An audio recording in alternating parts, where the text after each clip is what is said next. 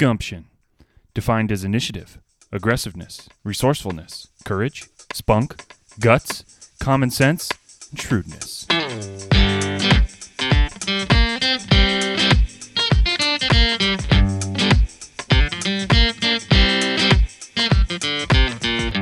Welcome to the podcast. This is Stories of Gumption with your host, Ryan Lee.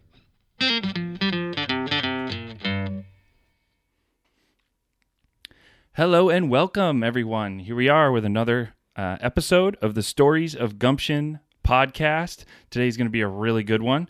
Hope you enjoy. Uh, but let's talk about our sponsor. Yeah, we still have someone sponsoring this sucker. So we are sponsored by Open Gate Farmstead. A stone's throw away from the mighty Ausable River, Open Gate Farmstead is a first generation farm specializing in free range poultry, pasture raised pork, and seasonal produce. The farm is run on a simple principle happy animals make the healthiest and tastiest product. You will find our chickens eating bugs on pasture, our pigs enjoying a mud bath or some acorns, and if you're lucky, the geese will be enjoying the pond. To watch and experience the Open Gate Farmstead journey, check out their YouTube page at Open Gate Farmstead or catch them on Facebook and Instagram. Reach out to them on social media to try the Farm Fresh difference. And as a special offer, for those of you who've been listening, you already know. If you're a new listener, any Gumption podcast listener uh, is going to get a dollar off their first order of eggs. Doesn't sound like a lot, but these eggs are awesome, especially if you can uh, sucker them into giving you some duck eggs. It's like an egg with just tons of butter in it. I mean, it's fantastic. It's like the best thing ever. And my wife and I eat their eggs.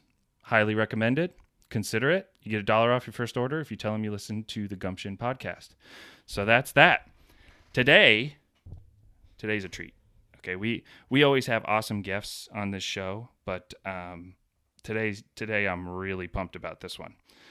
So this person, I, I almost want to ask the question when we get started of what hasn't she done? But here are some of the things that our next guest has done.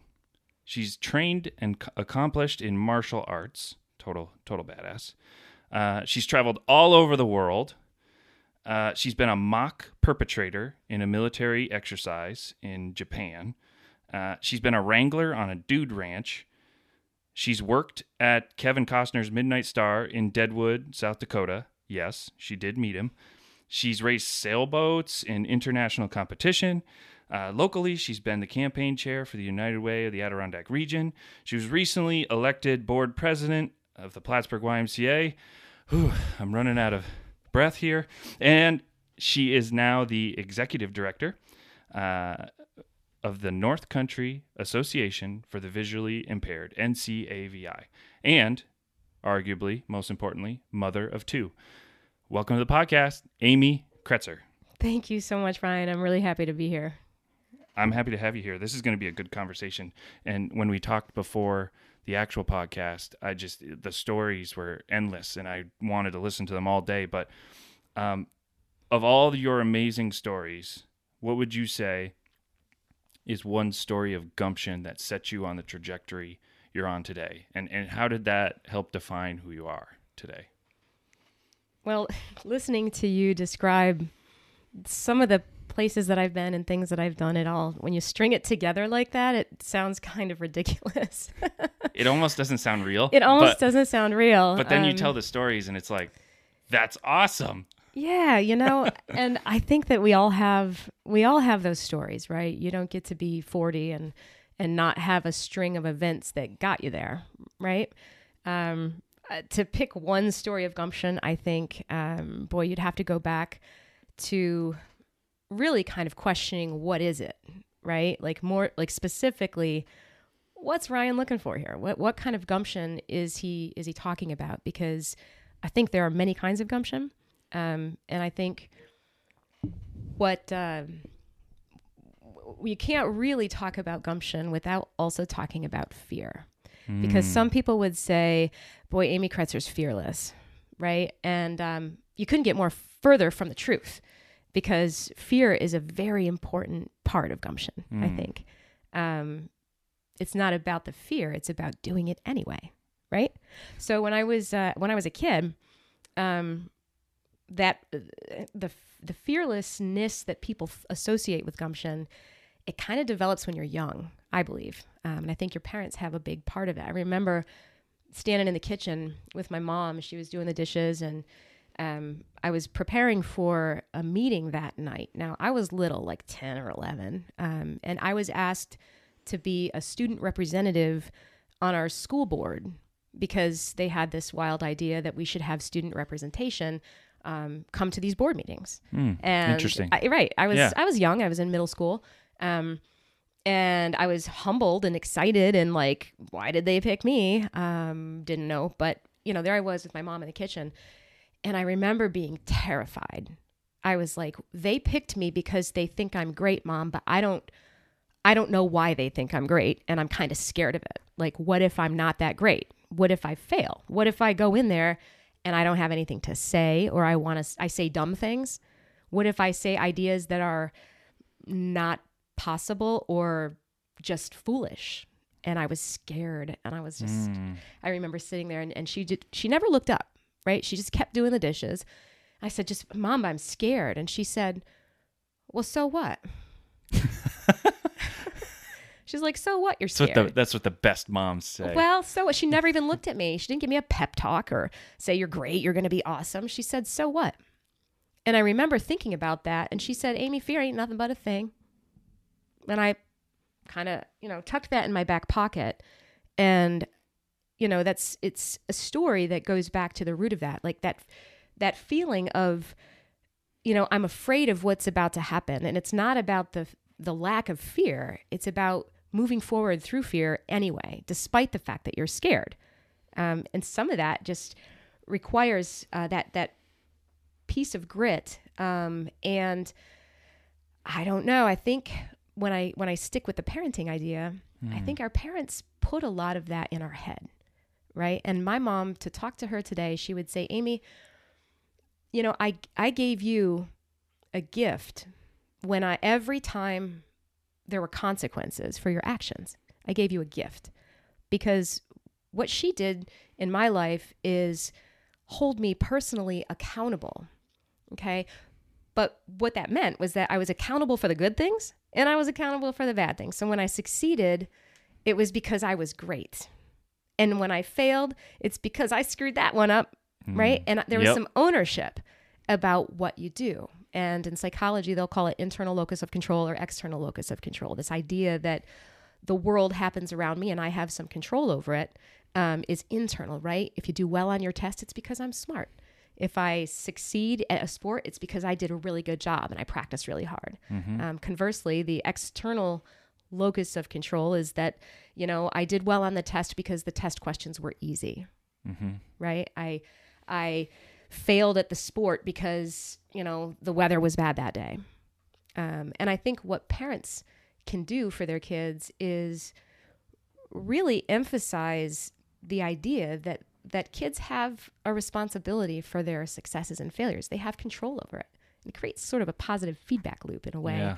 Of uh, being able to fine tune the things that we aren't afraid to try right? We're not afraid to get out there. So, you know, I think that relationship with fear is really, really important. Um, and she taught me at that young age that, you know, society wants us to push fear away. They want us to to do everything we can to avoid it, right? You want to smooth it over, take a pill, make and God anything just to make it stop. Like Yeah. just make that fear go away Yeah. because it's uncomfortable. Yeah. It's uncomfortable. And mom standing at the sink saying, So what? So what you're afraid? Of course you're afraid. You're about to jump out of a plane, Amy. Fear is a natural response. And we have a tendency to kind of think that that's a bad thing. Um, and it's not. Fear is not a bad thing. It's important. in the first uh, episode of this podcast with my friend Jay, we kind of talked a little bit about that, not from the psychology side of it, but just the general fact that if you're scared to get up and talk in front of people or do something, it's probably because you care about the outcome. You genuinely care. You care about what happens to you, you care about what happens to everybody else, and you want it to be positive, and that's a good thing. hmm Absolutely. Absolutely. And I, you know, I mean, when you ask the question about gumption and, uh, and what is it, I think so much of it depends on your perspective. right? Like who's deciding what gumption looks like? And you can have a lot of different um, different perspectives of the same incident. I'll tell you the story. When I was probably 27, I was uh, uh, at a conference in Alexandria Bay. And the conference center, for those of you who've been there, it's beautiful. There's a glass front to it, a lot of windows looking out over the water. And in the distance is the Boldt Castle. And at the conference at 11, we had a break at 11 and we were to reconvene later on in the evening around 5. And I had asked a lot of uh, my coworkers and everybody, you know, is does anybody want to go see the castle? Because it's staring me down all day. And Yeah, I, I was it's like, beautiful. oh it's my beautiful gosh. castle. it really is, Yeah. right? And I was just drawn to it. I wanted to go over there. I wanted to, you know, see what that's all about. And nobody wanted to go. And uh, one of my um, supervisors said, you know, I don't know if there's a lot of time for that. You know, you got to be back here. This is not a, you know, a, an, an adventure for you to go have. Like this is a conference, and this is your responsibility to be here. And I said, yes, sir. I'll be back. You know, I, I'll be back. And he's, you know, off I went on the ferry. No, nobody wanted to go, and that's fine. I mean, I, I didn't care. I, I thought it would be fun, so I was wearing this little white sundress and a hat and little red sandals, and off I went to go see the castle. And I got over there, and I got lost in it. If you've ever been, you know, you just can Yeah. Wander Yeah. around and it's so cool. And i got towards the timing where i was going to maybe miss that last ferry. And as it turns out it the timing was off and i was going to i was going to be Oh, late. no. if i had taken that last ferry i was going to be late. And i What'd you was like shoot uh, well you Your, know your boss just told you to make sure you're back. and Exactly. you're stuck in an island Oh, in the man, I'm of about- the St. Lawrence River. about to prove him right. Damn it. Okay, so then I go out and I'm standing on the rocks looking at my destination, which is now the conference center, not the castle. Yeah. and and I know it's too far for me to swim. I mean, I'm, I'm a good swimmer, but that's I yeah, okay, no. Um so I see these two jet skis and they're zooming around out there and you know, they they didn't look erratic. They looked safe enough. Um and they looked dad aged to me, which I Yeah. laugh because now you know Yeah. that's me. Um, but you know they see they were they seemed daddish. So I I frantically wave my hat. I'm standing on the rocks and I'm waving my hat back and forth, back and forth, and and they finally come over. Are you okay? You know, is everything okay? And I said, No, it's not. Well, what's wrong? Well, I got to get over there to that conference center, and I only have 45 minutes, and I've missed the ferry, and I, I'm just wondering if one of you guys can give me a ride. and they look at each other like, is she for real? Who is this? Who is this girl? Uh, you know? And so I, you know, he, he dug around. The one guy said, Well, I think I have my daughter's life vest, which now to me, the risk assessment part of this is A, they're dads, B, they're not drunk. They didn't appear to be anyway. Um, they're conscious enough of safety that I'm not getting on that thing without a life jacket. So, mm. you know, I mean, my risk assessment, I'm calculating all this as we go. And they throw me a, a life jacket. And he said, Well, you know, now that you've got 20, you know, 40 minutes to get back over to the conference center, do you want a tour? Because there's some islands right here that you really got to see. Heck I say, sure, right? Abs- Sign me up. So I got this little tour. Now they putted around because, well, I'm wearing a white dress and I can't Right, right. can't get soaked for obvious reasons. And but they putted around through the islands for probably a half hour or so, and I got and told me the stories of the houses and the history of the people. It was fantastic. That's so cool. it was awesome. So I get back to the conference center and you pull right up. The docks are right there in front with the glass front, and I can see everybody inside. And I'm envisioning you like showing up like like a like James Bond, just like I'm yup on time, a couple minutes early actually. Well, yeah. So I hop mm. off, give them their life jacket, shake their hands, slip my sandals back on, straighten my hat, and I walked back in there at five minutes to five. And and you know, on the one hand, I mean, we this goes back to perspective, right? So I have one boss who says. That must have been wicked cool. I'm going to talk to you later about that. I can't wait to hear that story. Um, and I've got another boss who said, That was really reckless and irresponsible and unprofessional that kind of attitude. And then all the, the people that were there with me, um, you know, I kind of, they didn't say anything, but I could feel, I could sense kind of this disapproving, like, there she goes again, like always at it. She's always got to make a friggin' entrance, you know, or Mm-hmm. whatever it is. Um, but it's not necessarily a good thing, right? Mm. So gumption I, I think it has a lot of layers Yeah. you know because what what some person feels as adventure and resourcefulness and stick to itiveness and problem solving i mean all of those things were true in that case i feel but so was um, some people would say that it was reckless and that it was dangerous and i didn't know those people and they could have taken me somewhere um, you know so i think that we constantly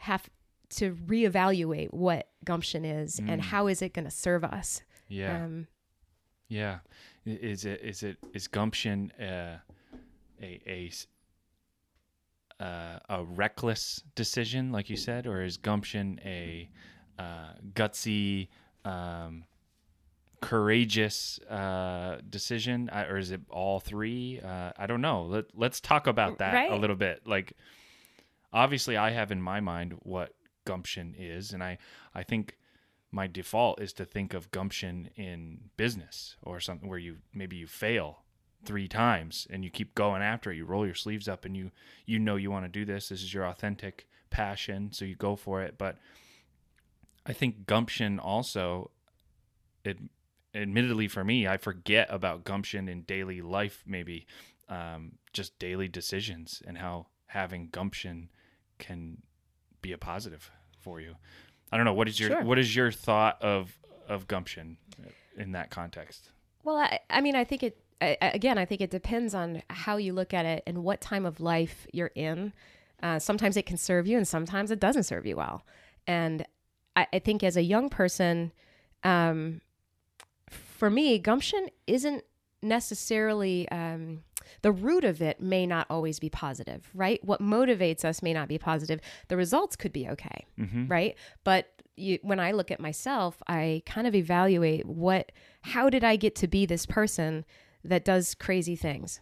According, you know, as outsiders say that you do crazy things, Amy, you're Right. crazy, um, or you're wild, or you're bold, or you're this or that, and um, I personally think those are positive things. Some people may think those are not so positive traits, but Yeah. um, they've served me well.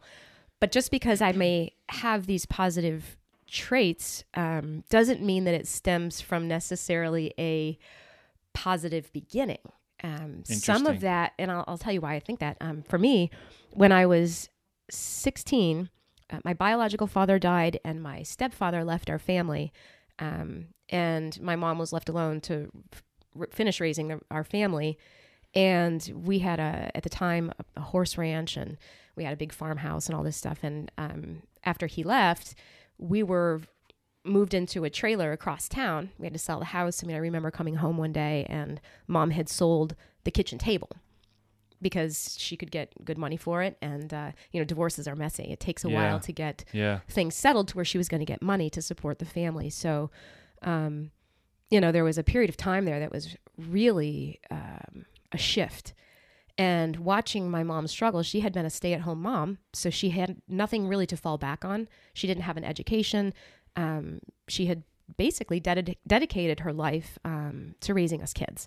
So to watch her be in a position of vulnerability, I think it something in me said, as much as I love my mom and respect ab- absolutely everything that she's done, I don't want to be in that situation. Mm.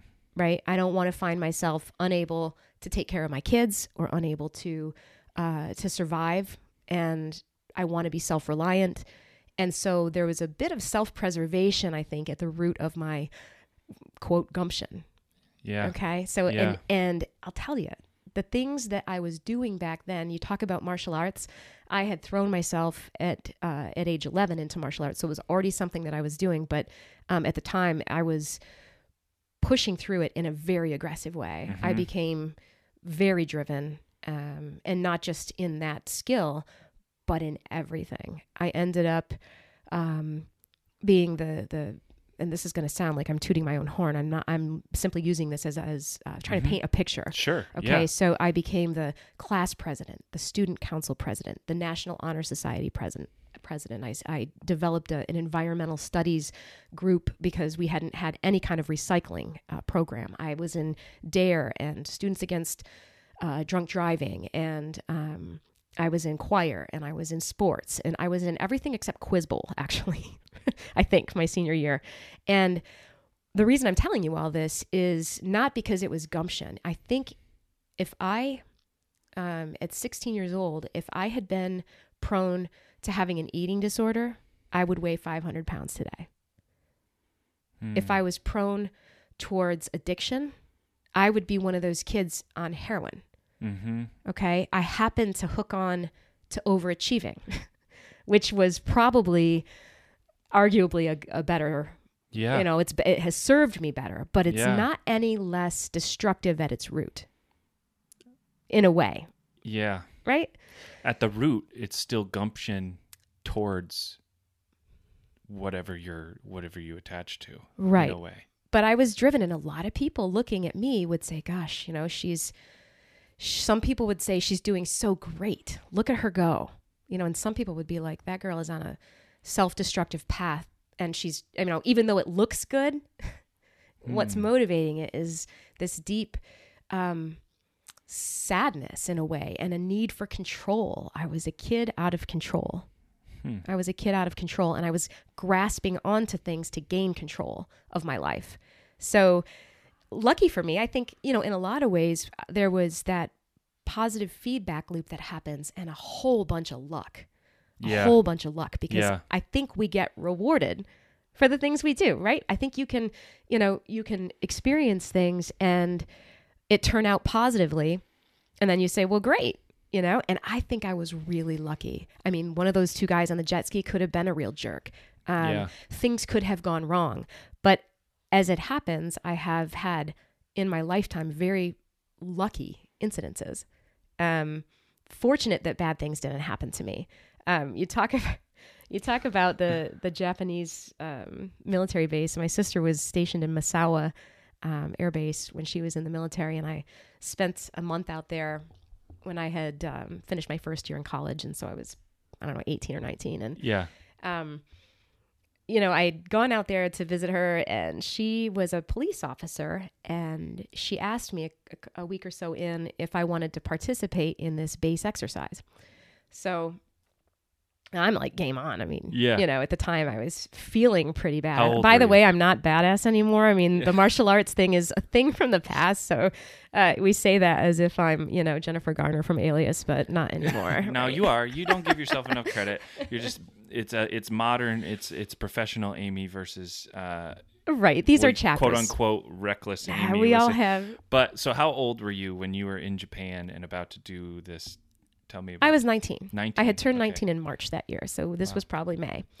And um, I went out there and um, I was asked to do that base exercise. And I said, sure. And what's you know what's the deal? And so her sergeant, Sergeant Garlic, gave me a head like um, a radio so that I didn't I wasn't completely in the dark. I was not unsafe technically. And he said, I want you to rob a bank right here, and I'm, we'll go we'll go in and we'll rob it together. As in, he's going to tell all the tellers you're being robbed um, and I want you to give Amy five minutes head start, and then I want you to call the police. And the point of the exercise was to, you know, basically for the police to actually apprehend a, a perpetrator. Mhm. And they have to do these. This is something, you know, this isn't new and special, uh, something for me, but it just so happened that I was there and they asked me if your kid sister wants to be um, the perpetrator. So my sister says, I'm not sure you want her. she may not be the best person for this. And he says, Well, why? And she, my sister just sat back and she's like, All right, you asked for it. So I, um, you know, I robbed the bank verbally and then Yep. uh, you know, he went away and the police went away and everything, you know, it was all um, begun essentially. So I walk out of the bank and right outside of the bank, there was a set of dumpsters. And I crawled in that dumpster and I hid myself under layers and layers of garbage down at the very bottom where I sat for three hours. And I did it because I knew they would never think that that pretty little girl from, you know, the Midwest Michigan is going to, you know, they just wouldn't expect it. So I hid there for three hours. And when I got out, it was dark, which I thought would give me cover. And I followed the shadows along, you know, the base. I got to the, like the, um, it wasn't razor wire fence. It was the barbed wire fence, you know, where you go up and the, Yep. it angles Yep. and, and it's full Mhm. of barbed wire. So I threw my jacket over it and then I got on the outside of the base. So they weren't even, and I, I skimmed along that edge in the tree line and kind of stayed off base where I could hear them because I have a radio, which arguably a perpetrator might have access to that if they were good enough, you know, to if they were smart tapping enough, maybe they would. Yeah, they'd tap into I don't that. know, maybe not. I'd like Or to maybe think the, not, I'd like to think the military is um, protected, but um, in any case, it, it carried on. I, I got bored, so I would come back in to the base, and I ran my radio up and down the fence just to alert them. And I was, you know, you get you get bored. You're like, okay, let's just see where are they. So, and they would be alert. You know, the alarms would go off, and people would come running, and I would hide in the woods. And it, it just it occurred to me that these kids in the military, they're just kids like me. They're 19 year old from Detroit. Yeah. You know, it's dark and there are woods and they're scared. so they they didn't want to come find me, even though they're highly trained. I have a lot of respect for our, our folks in the military. Yeah. Um, They're people too. Absolutely. And they're from Iowa or they're from, you know, inner city or they're from all over the place with lots of different skills and lots of backgrounds. But I'll tell you, they were nervous because I, I was at one point hiding in it like in the woods down that the ferns were tall. So I was kind of crouched down and I could hear two guys coming towards me and they had their weapons and, you know, their flashlights. And they're saying things like, dude, I think I heard something dude, did you hear, did you hear that? The other one's like, shut up, shut up. It's Batman. Well, yeah, yeah. They're like, I don't know. I, I don't. I don't think. I, I think that's an animal. You know, and the other guy, you know, just back and forth. Amy Kretzer. So, you know, to be fair, if I if I was if I had a weapon myself, I like to think that they were targets because I could see exactly where they were with their flashlights on. Um, Yeah. yeah, I'm this country girl. I grew up out there uh, in the woods, and I mean, we digress a little bit from where this story stemmed from about how things can go badly, right? Right, Um, I could have gotten hurt. I could have uh, hurt myself going over the fence and coming back in and out. Um, at one point, you know, I evaded for so long that I laid right on the flight line.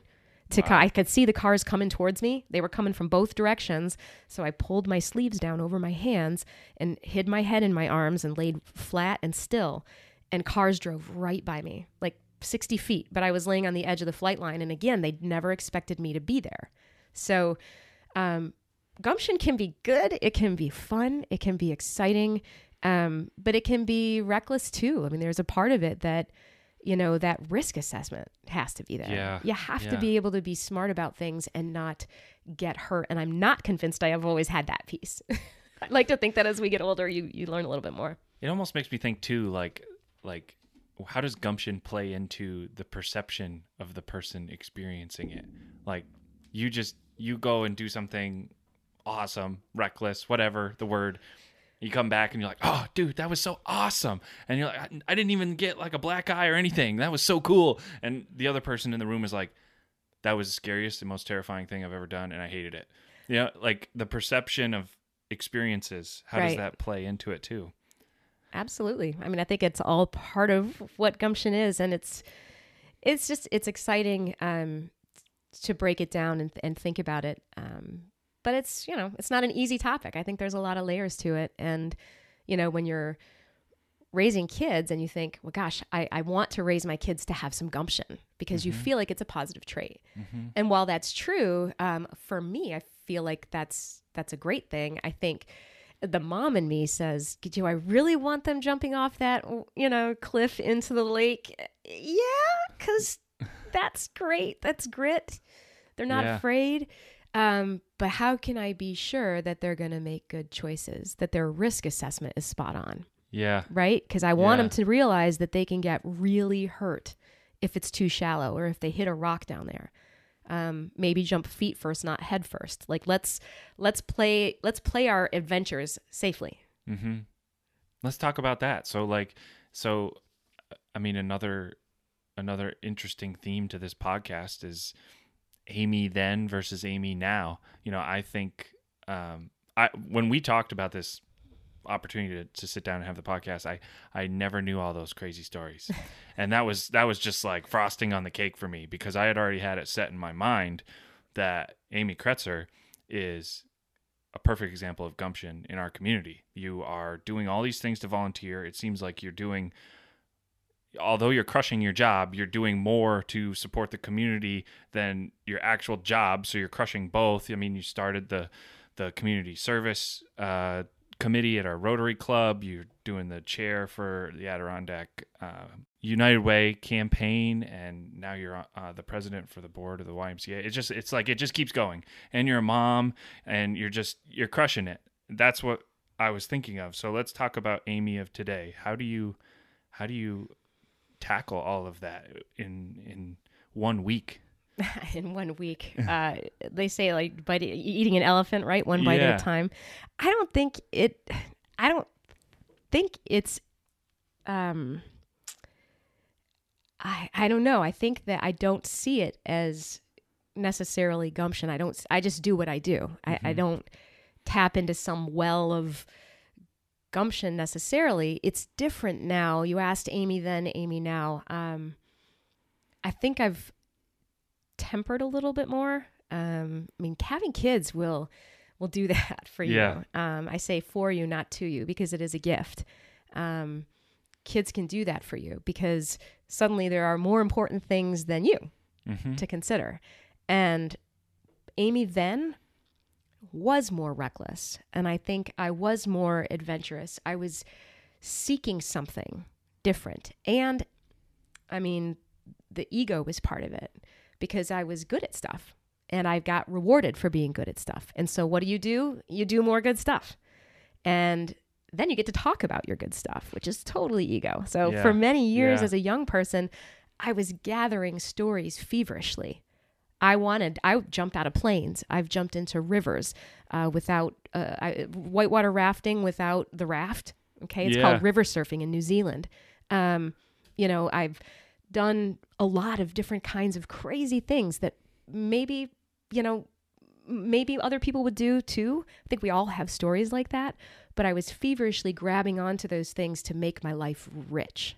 Like mm-hmm. I wanted this this richness through my stories and through my experiences and I don't think it's a bad thing nor do I think it's unique Ryan you know I mm-hmm. think we all sort of do that it's just the different stories you gather up Yeah. right Yeah. so now I guess as um as an adult and a and a professional like you say my stories are less about me right and they're more about the big picture Mhm. and that's i just think a natural response to getting older and aging and you know becoming more more focused on your family on bigger things on on your kids on your life um, on your community right those young amy stories were very self motivated and very Yeah. self directed yeah.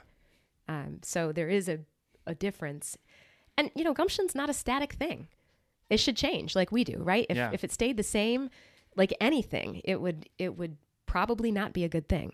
So the gumption that drove me as a young person is not what drives me today. It's a different feeling and it's a different, a different motivation. Yeah.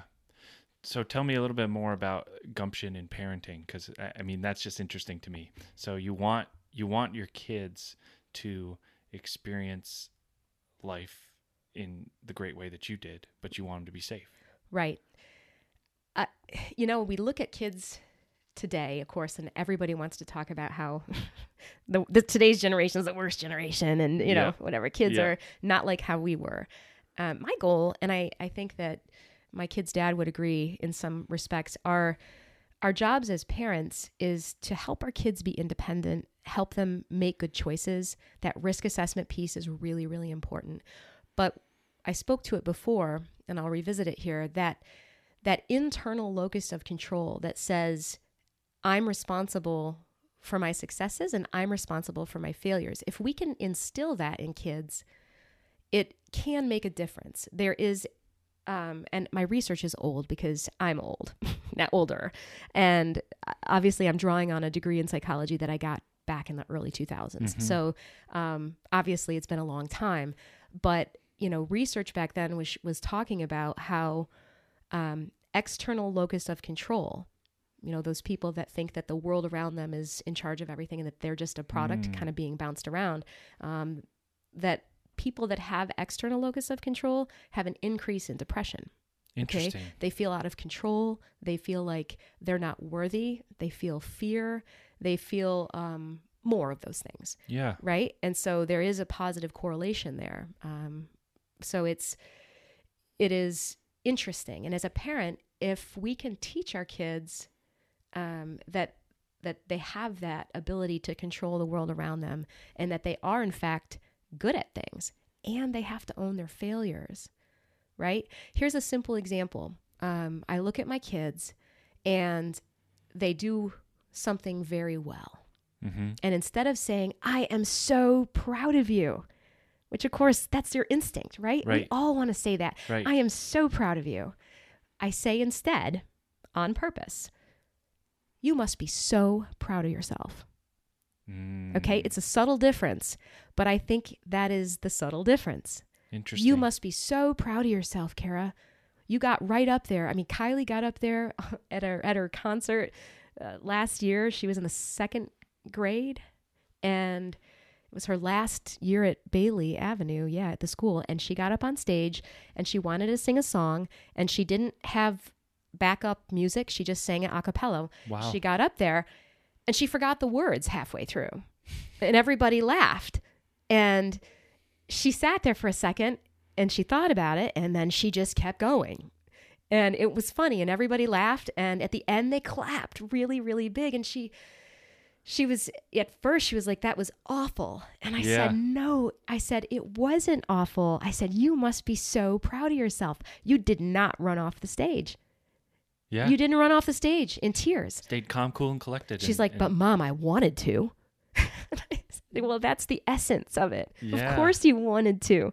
You wanted to run off and cry and never go back. yeah. You know, never look at any of those people again. And you didn't. You Hmm. must be so proud of yourself. Um, you know, yeah, you forgot the words. Well, you forgot the words. You know, that's okay. And you were terrified, and that's okay too. So Yeah. I think we can cultivate that. Um, that if kids can own their failures, then they can also own their successes, and that internally motivates them. I think. I think. Um, Yeah. Yeah. That's interesting to think about. I think about I think about my childhood and I, I mean I think I was incentivized to do things for my myself for an internal locus of control, but I think I also had some external locus of control. mhm. Um, I, in my last episode with Tom Bull, I'm I'm just thinking out loud here. Like, I, this is good therapy for me. I was, uh, I so I told him a story about how I, uh, my wife ran a full marathon last year, and she had a very and and I tried. Uh, I've done half marathons before, but we had a very bad experience uh, in Rhode Island where it was raining and it was gross, and I I fell down, I tripped, and That'll wreck you. yeah, and Gumby Ryan fell over, and uh, I was done. Uh, mentally, I, I did not have the motivation anymore. But um, she had that internal locus of control. That was the difference. Mine was external, of I'm doing it for her, not necessarily for me. Mhm. So I mean, it's an interesting way of perceiving your life if you can if you can wake up every day and think about it that way. Well, yeah, to have the power to shape your day. You know, I'm going to get up, I'm going to have a good day.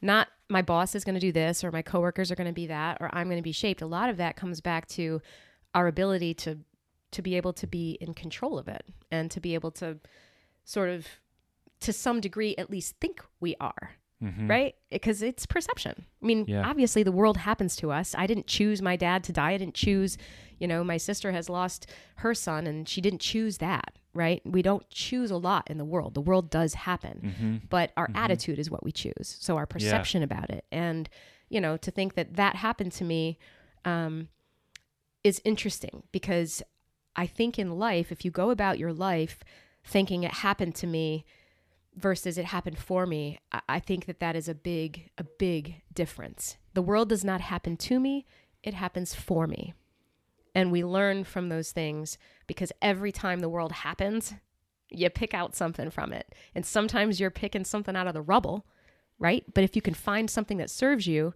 you put it in your bag and you move on down the road it goes in your mm-hmm. pack as a lesson that you picked up so you know, some people just think, God, well, I just got a shitty dealt, a hand dealt to me, Yep. you know, and that's, it's unfortunate. And now I'm spending my whole life trying to overcome my circumstances. And while that may be true, you know, it happened for you. This is an opportunity for you to take something out of it that you want, that you want to perceive, that's going to serve you well, not set you back. And I think that attitude is a huge part of it, a huge part of it. And you don't always learn that as a young person. I mean, I, I have had to stumble upon that one in my 30s and 40s. I mean, this is not, that's not an easy one to tell a kid, you Yeah. know, or, or anybody. I mean, that's just a hard one to kind of pick up on. Um, but, you know, I do think to some degree, I'm going to probably, a lot of people may disagree with this, but I think that the children that are coming through now, through school, through life, we, and maybe I'm part of this too in some ways. I'd like to think I'm not, but I probably will fall in this in this hole too. Is that we want to overprotect our kids. We Yeah. want to helicopter parent and we want things to be successful for them because we feel like if they have the trophy, if they have it builds self-esteem. We hear a lot about self-esteem and self-confidence and you know, we want all the kids to get a ribbon and we want all the kids to do well and you know, you, you want to protect them in that way. And I think what ends up happening is that they they develop the opposite of that internal locus of control because our biggest lessons in life aren't from the times we won. right? Mm-hmm. I mean, think about it, Ryan. You could probably think of, you know, the top 3 things in your life that have shaped you and made you the man that you are today. They weren't the good things. Well, maybe your marriage, you know, getting married. There are Sure. good things along the Sure. way, right? There are things, babies being born. I mean, those are positive things. Yeah. But the real growth happens when it's hard. Yep. That's when it happens Yep. people die, people leave, people do things, events happen, you know, you have a heart attack and it changes who you are, mm-hmm. right? The fundamentally at the core and those are the opportunities where life happens for you, not to you, but you have to go through that. And I think kids are being raised with this idea that, you know, that life should just happen for me. Things should just line up because because it happened from the beginning for them. The parents that are outside standing, you know, they're letting their kids climb the tree, but there they stand saying, Johnny, that's too high. Come on back mm-hmm. down. Don't step on that one. It's too thin. That's not going to hold you. I mean, you and I, our parents let our dumbasses fall out the tree. That's what happened to us as, Oh yeah. as kids. And now my head's like a weird shape the rest of my Mine too. I got lumps that probably made me gumptious. Yeah. Yeah. I got this weird dome shape now and hats don't fit right Yeah. now. No, our parents said go outside and don't come back until the streetlights come on. Yep. They weren't there telling us, you know, don't do that. We had to decide for ourselves how wide the creek is. Can I jump it? Because if I fall in that sucker, my butt is in trouble. If I come home wet, my mom is going to kill me. Yep. So we had to decide whether or not we thought we could make it. And when we didn't, you know, there was You know, that kind of ties back to um, your point earlier about you know you want you want your kids to um, have the opportunity to be a little reckless, you know, within with a good risk assessment. But that's exactly it. If if they're not actively practicing risk assessment, How do you get it? how do you get it? Yep, you How do it. you know skinny trees or skinny branches are not going to hold you? I've fallen off one. You Yeah. know, my mom let me fall in the pool as a kid. You know, she knew I was at the edge. She was right there to get me out of it. But not very many parents today are going to let their kid fall in the swimming pool. Mm-hmm. You know, you you let them fall in once, and they won't do it twice. Mm-hmm. You know, but that's a hard sort of hard lessons for parents, and parents don't want to see their kids suffer. They don't want to let their kids fail. We want to help them so that they feel confident and all of that. But some of that comes from the failures, and we don't need to keep shielding our kids from it. We want to I mean, I kind of want them to to fail in relationships and fail, you know, that's where the learning happens. You know, Yeah. we we want them to succeed too, but I think the real successes happen from learning from the failures. Yeah. So if we shelter our kids from those things, how do they ever really learn? You know, they don't they don't learn as well, and maybe it takes longer to fine tune that risk assessment. and there's you know the the common sense uh, piece of this too, which is if Johnny walks into the garage and uh, finds Dad's chainsaw, like there's okay, that's probably a moment when you should step in as a parent, right? Right. the common sense, but like if he's out climbing the tree, I love the climbing the tree example because I've fallen out of trees when I was a kid. And it only takes that one sprained ankle to go, wow, I'm lucky I didn't break my foot. Like, Right. um, I'm not going to do that again that way. Mm-hmm. Yeah. I mean, the risk assessment is part of what makes the adventure exciting. And for me, I think, you know, sometimes it borders on manipulation or uh, manipulating a situation. Hmm. Um, I mean, I have a, you have an example of that? oh gosh, I knew you were going to ask me that. As, as I'm saying it, I'm thinking, do I really want to go down that road?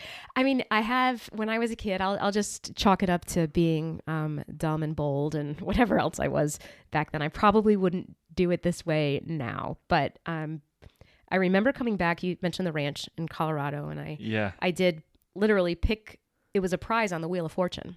And I thought, well, I want to work there. So I, I called up and I, I did get that job out there as a wrangler. And on my way home, my first year, so again, I was probably uh, 19 Mm-hmm. or so. And um, it was in the fall, and I was coming back to start my second year at University of Michigan. And um, in Chicago, the train ticket that I had bought was supposed to get me from Grand Junction to back to Michigan. And in Chicago, we pulled in, and the power was out there, and it was chaos. I mean, that's a lot of people in a very busy hub. And I'd never been to Chicago. I'd Mhm. never stayed in a hotel before. I'd never um, been on a train before. This was the first time I'd been on a train. I flew from Japan to Colorado, so I, that was my first flight. I had never been on a plane before, so I'd been my plane ride there, but on the way back home, I took the train. So Right. this is the first time for me for every. I didn't know how it worked, so Right. I I get there. All I know is that I was I paid good money for a train ticket, and they were trying to put people in vans and get them the rest of the way in these 16 passenger vans. And I said, "Oh hell no!" like to me, I spent good money. This is my college money. I put myself through college. I had to go out there to earn my money. So for me, two hundred fifty dollars was my money that I had spent on this train, and I wanted the train to get me there. Yeah. So Yeah. You know, I sat for a while and I watched people be really, really horribly mean to the women and men behind the counter. Um, and it was appalling. I mean, I was a young kid from the Midwest where matters manners matter. You know, I mean, I, I- I couldn't imagine being rude to the people the way these people were being rude. Yeah. And I watched them talk to this guy named Ben. He had his shirt tag said Ben, and he came out and he was in a pink shirt and a suit, and he came out and it was Ben. I've got a call on line two, and here's the situation. Ben, I've got this person who needs a voucher for the hotel. Ben, I need this, so on and so forth. So I realized Ben's the guy's with the answer, right? He's the one that's kind of deciding. So I finally, this is where the it's embarrassing kind of uh, it's where the manipulation comes in a little bit because I braided my hair into two braids to make myself look younger. I put um, my baseball hat on and my best smile, my big brown eyes, and I went up to the counter and I picked a, an, a lady who had been particularly harangued, and Yeah. I and I just looked at her as kindly as I could, which was also true. Um, and I said, "I'm so sorry that people have been so terrible to you."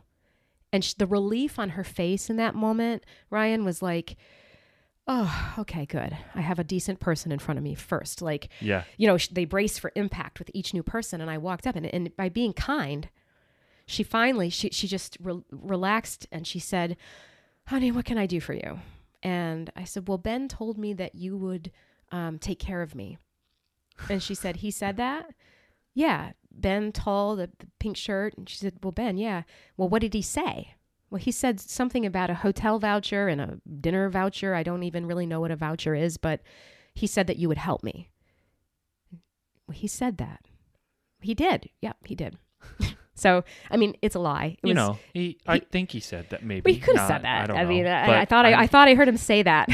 look at my look at my braids. I'm young and I just need I Oh. just need she well, you know what please she did. sir, can I have Here's some more? I know, right? Well, here's the part about it. Now, some people would think that's awful, Amy. That is deplorable. You totally used her. You manipulated that situation. Um, what happened though was that she gave me a, a a hotel voucher and told me how to get there using the shuttle. Um, she also gave me a fifty dollar voucher for dinner and suggested a good restaurant that's walking distance to, from the hotel that was safe. And then she let me call my mom so I could tell my mom I was going to be a day late. And Wow. she was so happy to help me. And that's the truth of it. So it's a little bit Robin Hood, right? Mm-hmm. Yeah. Like s- kind of steal from the rich and whatever. I mean, those vouchers were going somewhere. Yep. Right? The money was going somewhere. And I thought, I've already paid for my ticket. And in my child mind, I justified it. Mm-hmm. Right? Now, we could have a whole discussion about right and wrong. And that's a whole separate topic about ethics. Have you back on the podcast again? Well, right? ethics, gumption, and ethics. Yeah. Right? At what point is it gumption? And what point is it just plain manipulation and it's wrong? Mm. Because you might get different camps on that one. Some people say, good for you, girl. You know, Yeah. somebody else was advocating for themselves. They were yelling, you know, up, up, and those who yell loudest got the vouchers. So you just did it in a different way that was actually kind of kind, at least. I mean, it might still be manipulative, but Yeah. um, so I mean, it has it has layers to it. You know, sometimes gumption is resourceful. Maybe they call it resourcefulness, um, cleverness. I I don't know if that was clever. I think it was self preservation. You know, I was a kid and I'm stuck and I don't know how to do this and I don't particularly want to ride in a van all the way home. So how do I get out of this? How do I get them to give me what that guy just got? Only he was nasty. So, you know, honey, flies, I, I don't know. So so you you go through all these experiences and you land the job of executive director at the North Country um, Association for the Visually Impaired. Yeah, that was, you know, it was good. It was, I think uh, the timing was right for that. I had stayed at home when the kids were little. I had worked as a director of development before that. And then when I had my two little girls, I stayed home for five years until they were in school. And coming right out of that, staying at home situation, I mean, it's hard sometimes when you don't have a job to get a job. We all know that, right? And um, I think that the timing was right. This, some of it's luck, Ryan. I mean, it just it just so happened that that job came available just at the right time that my my kids were in school and I was looking for something and they were looking for what I had. I mean, that's what happens when you get a job. Somebody's looking and somebody's looking Mm-hmm. and they're looking for each other. And I, I mean, I, I do think part of it is, is, is a little bit of luck. Um, but it's also how you sell yourself, right? Because I mean, that gumption piece, they were looking for somebody to, um, to kind of take the agency to the next level, to give it, um, some more programs, new things, new energy. And I had that, and it was outside of the box because this isn't something that I've done before. Um, so I was very grateful to get that job. Um, Arguably, there there might have been other people that maybe would have done just as good as I have. But I mean, they gave it to me for whatever reasons they chose me.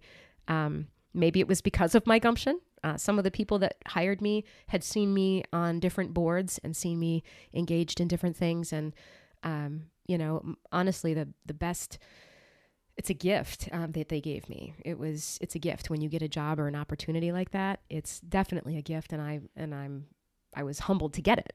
I was 35 years old and um, ready to to do something new and to be an executive director coming out of a situation where I was at home with my kids. I mean, I, I was very humbled Mm-hmm. by that and um, have worked hard to try to earn it Mm-hmm. right? Because when you're given the ability to do something or the opportunity to do something, not the ability, the opportunity, um, I'll try to rise to that occasion because I feel like I have to, I feel like I got away with something. And that's, that's so true of so many things that have gumption required or gumption is tied to it is that, you know, you, you kind of feel like you got away with it. Yeah. Um, and now it's time to, now it's time to put your money where your mouth is. Yeah. So Yeah. I've heard you say the phrase that um, you'll be, you know, you might start the race behind, but but you'll catch up and you'll you'll win in the end. That's right? funny. Yeah, and it's true because I'll never forget Gordon Hazel hired me um, at JCEO as that position for the director of development. And I was young, I was 25 years old, and I had just moved into the Plattsburgh area. And um, my background was not in development or fundraising or anything like that. And I remember interviewing with him, and he's, he, you know, he sat me down and said, you know, I've got this stack over here of qualified applicants and he said there's some pretty hefty people over here like that that have a lot of weight behind them um, they have proven numbers of successes and all this stuff and and he said and then there's this pile. And he's like this is sort of the circular file pile. And he said i try to pull one person out of there just to see just to see. And he's like you're that person. I was like great.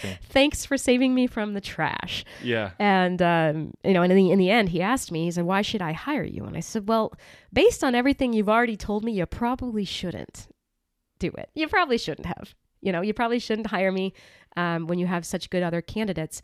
But I do think that the drive that pushes people is a really important piece. So the people in this pile are the ones that start. They're way down the road. So they're up there. You talk about this half marathon, marathon Yeah. and stuff that you've run, right? They're already at mile seven, and I'm definitely like still stretching at the start over here. Mm-hmm. And I told him, but you know, if you hire me, I will eventually outpace them.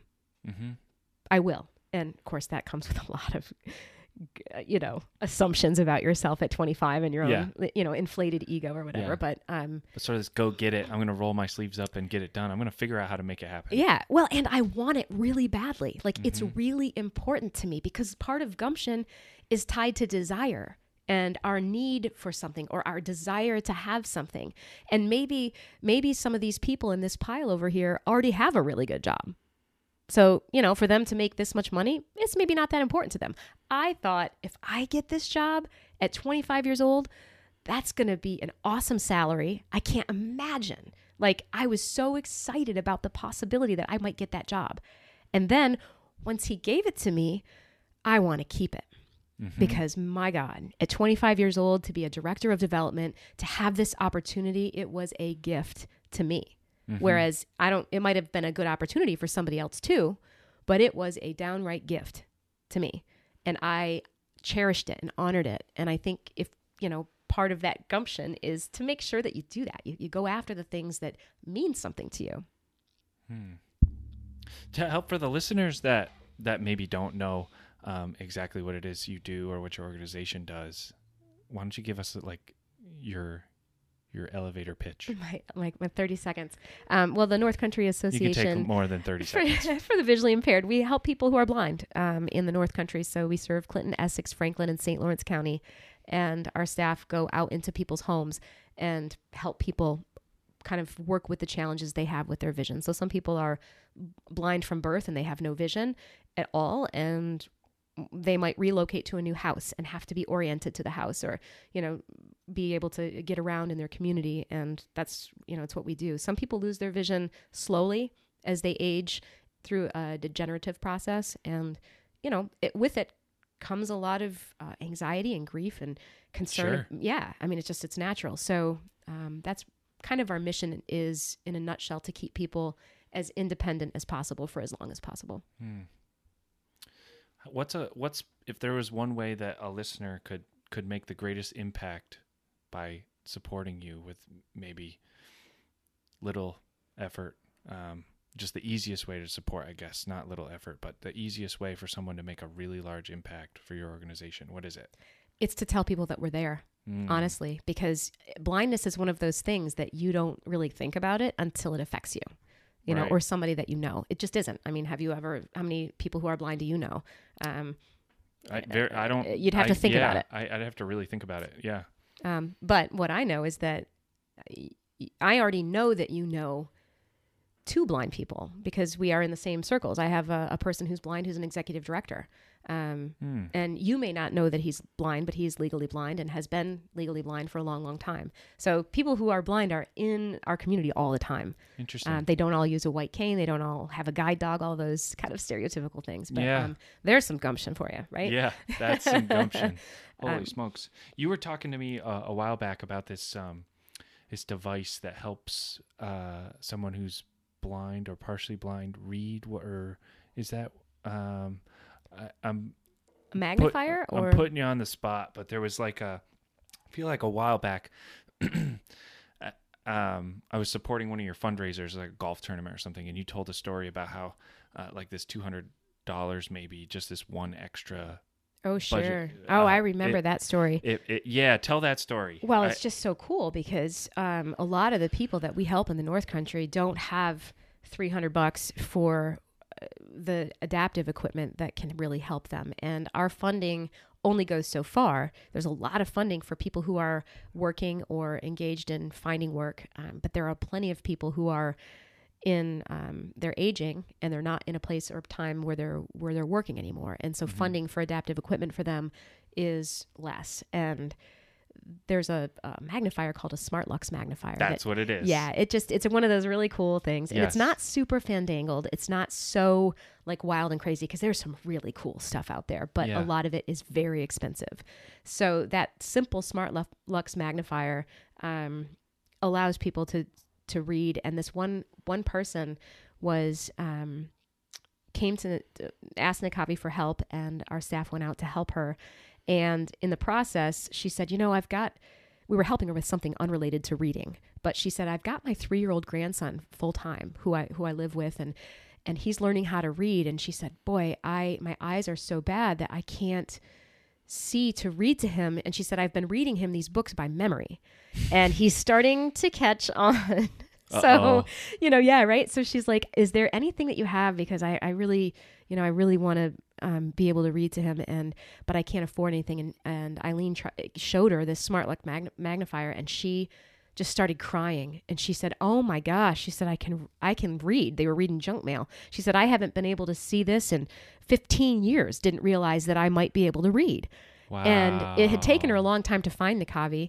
Um, but after being shown that, she was able to read to her grandson.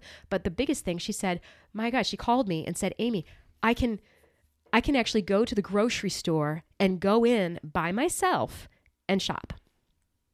Wow. I don't need an aide because up until that point, you know, she would ask somebody at customer service to walk her through and help her get stuff. Um, but the independence of being able to go and read the labels and be able to to shop, I mean, simple, but wow, right? That's huge. Life changing. That's amazing work. So yeah, I mean that's a whole separate gumption discussion about people that Oh are gosh. facing those kinds of challenges. It's different.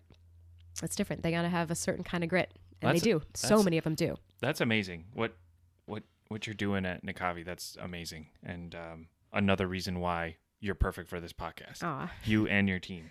I'd like to pivot uh, to some rapid fire questions. Oh no.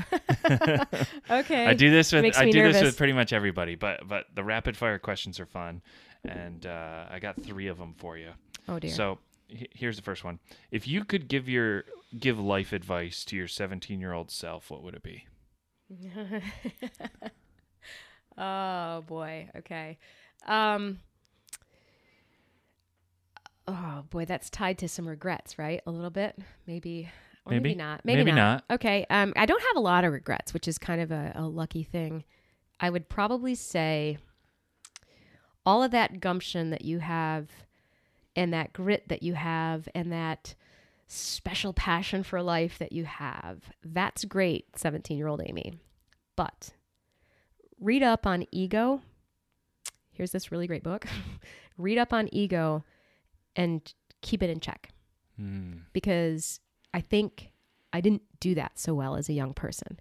And I think a lot of that um, shaped some of my relationships or my Interesting. uh, you know what Yeah. I mean? Like there were things I was probably by default maybe a one upper Mm. or a storyteller because I had done it.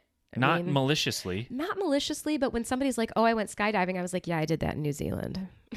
you know, like or there was always one story bigger, Mm. better, and I think that that young people have that ego, right? They they kind of work through. Hopefully, I mean, I'm s- working through it. I obviously, you know, I mean, we're all still arriving where we're going. I don't I know. Check the ego. I love that. I love that. I think I think that's something that most people probably should consider. Um, here's question number two. You ready? No. Here. Here it comes. Uh, of all the places in the world that you've traveled, which place has had the biggest impact on your life and why? Um, I think, um, well, right. You start scrolling through because all of the places that all of us have been. Boy, you take those This lessons. is kind of an unfair question because I feel like I feel like your uh, database of places is it takes longer to go through than I I'm sitting here, like if people are hearing crickets, like, like, okay, click, what, click, click, what? click, click, click, that one, that one, that one, that one, that one, that Um, one.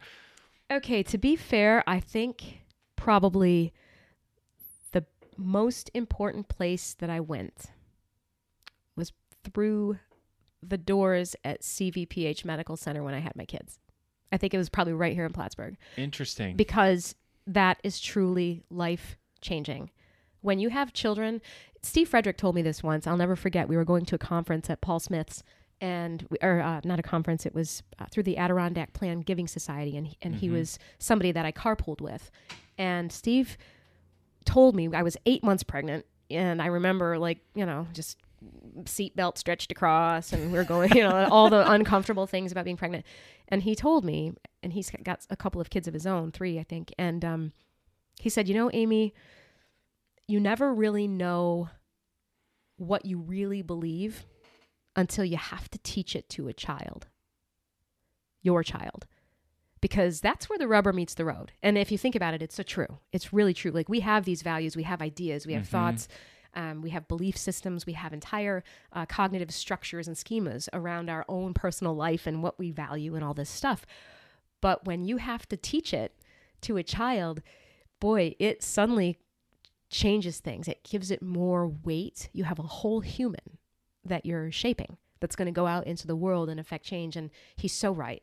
Hmm. So I, I mean, you can travel. I've been to many places that you listed off, but so have so many other people. That is not unique to me. I mean, traveling and stories. These are that is life. That's the journey, um, and the richness happens along the way, if if you look for it. And for me, it was kids. Wow. Yep. That's awesome. This is like my my favorite question. Oh, okay. this one's got this one's you learn a lot. I learn a lot about each guest from this question. Um, so, if we could craft a three-person board of directors for your life to guide, coach, and mentor you through the rest of your life, who would those three people be and why? They can be anyone, dead or alive, famous or not. Okay. Who would they be and why? I'll spit it out fast, but then I'm going to regret it because the first three that came up to my mind was uh, Barack Obama, um, Pema Chödrön, and and Bradley Cooper because he's beautiful and who wouldn't want him on your board for like ever? True, true. Okay. I- and, and I will admit that dude, dude's charming and he's good looking. That's my funny response. Um, So why Barack? I I think he's amazing. I think he's he's fantastic. Uh, I think he is humble and he's made mistakes and he's screwed it up. You know, he's done a lot of stuff, but he is um, to me just a, a very very strong example of somebody who's got a lot of gumption. Um, when you read Audacity of Hope and some of his earlier stuff as a senator, um, you know, to have that responsibility as a president, it changes who you are. And I bet, I don't know, obviously we can't. I bet that it would be, um, it would be amazing to have his experience and wisdom and, and humble failures and many successes all piled into one person who seems to also be a very good dad. I mean, I don't know that. I mean, we don't Yeah. know that. We only know what we think. It but um, seems that way, yeah. it seems that Pema Chödrön is a is a Buddhist nun um, in America, so she has a lot of peace and and uh, a lot of really good wisdom. And Mm. you know, Bradley Cooper's just handsome, so whatever. Those are my funny answers. My real board of directors, and here's the truth: like if I really think about it, um, it's my mom because she knows me better than anybody else, and. Um, and she's out for my best interests always. Like she, her, her whole purpose is for me to survive. Like right, as Yep. parents, we want our Yep. offspring to live. Yep. So she's driven to protect me. Um, it'd be my sister's sister. If I had to pick one, I wouldn't. But um, but my sister because she is equally as lost as I am. Right? She's in it, and we are in it, and it's awful. Um, equally lost, equally as confused, Mm. and I can't think of a better board member to have than somebody who's going to work through it together. Yeah. And when you pull your confusion, out of that confusion can come really wicked clarity. Um, but Yeah. it's somebody that's in it with you. So I'd pick my sister and then probably my therapist, there you go. right? Because the therapist, she's so good. She's like, they don't give you the answer. Again, they Right. guide you. Right. But th- she tells me that I have it already. Mm-hmm. It's within you. You have the answers, Amy. It's up to you. You have the map. You get to decide, you know, where how your past and your gumption and your this and your that. You decide how that shapes what you're going to do next. And so a therapist is always turning it back on you. They don't give you advice and tell you what to do. God, that would be great. I mean, I'd love to pay $75 to somebody who would give me the answers Yeah. because wouldn't that be great? Yeah. That's not how it works. Yeah, Um, that's a commonality of a lot of the other uh, guests. They they all pick somebody different, but it's someone who, in their mind, is going to answer their question with a question. Yeah, isn't that funny? I think that's true. I think you can get a really rich experience Yeah. when you have uh, to figure it out. Yeah, and Tom, Tom Bull uh, talked about, um, you know, we were both talking about, you know, go outside, spend time, turn everything off, so it's silent. And he's like, it's actually really freaking loud. hmm Oh you yeah, uh, absolutely. but you have to do that. You have to do that for sure. Uh, I want to give you one last um, chance, Amy, to uh, plug NCAVI uh, or anything that you're doing. Uh, this has been a fantastic podcast, fantastic conversation.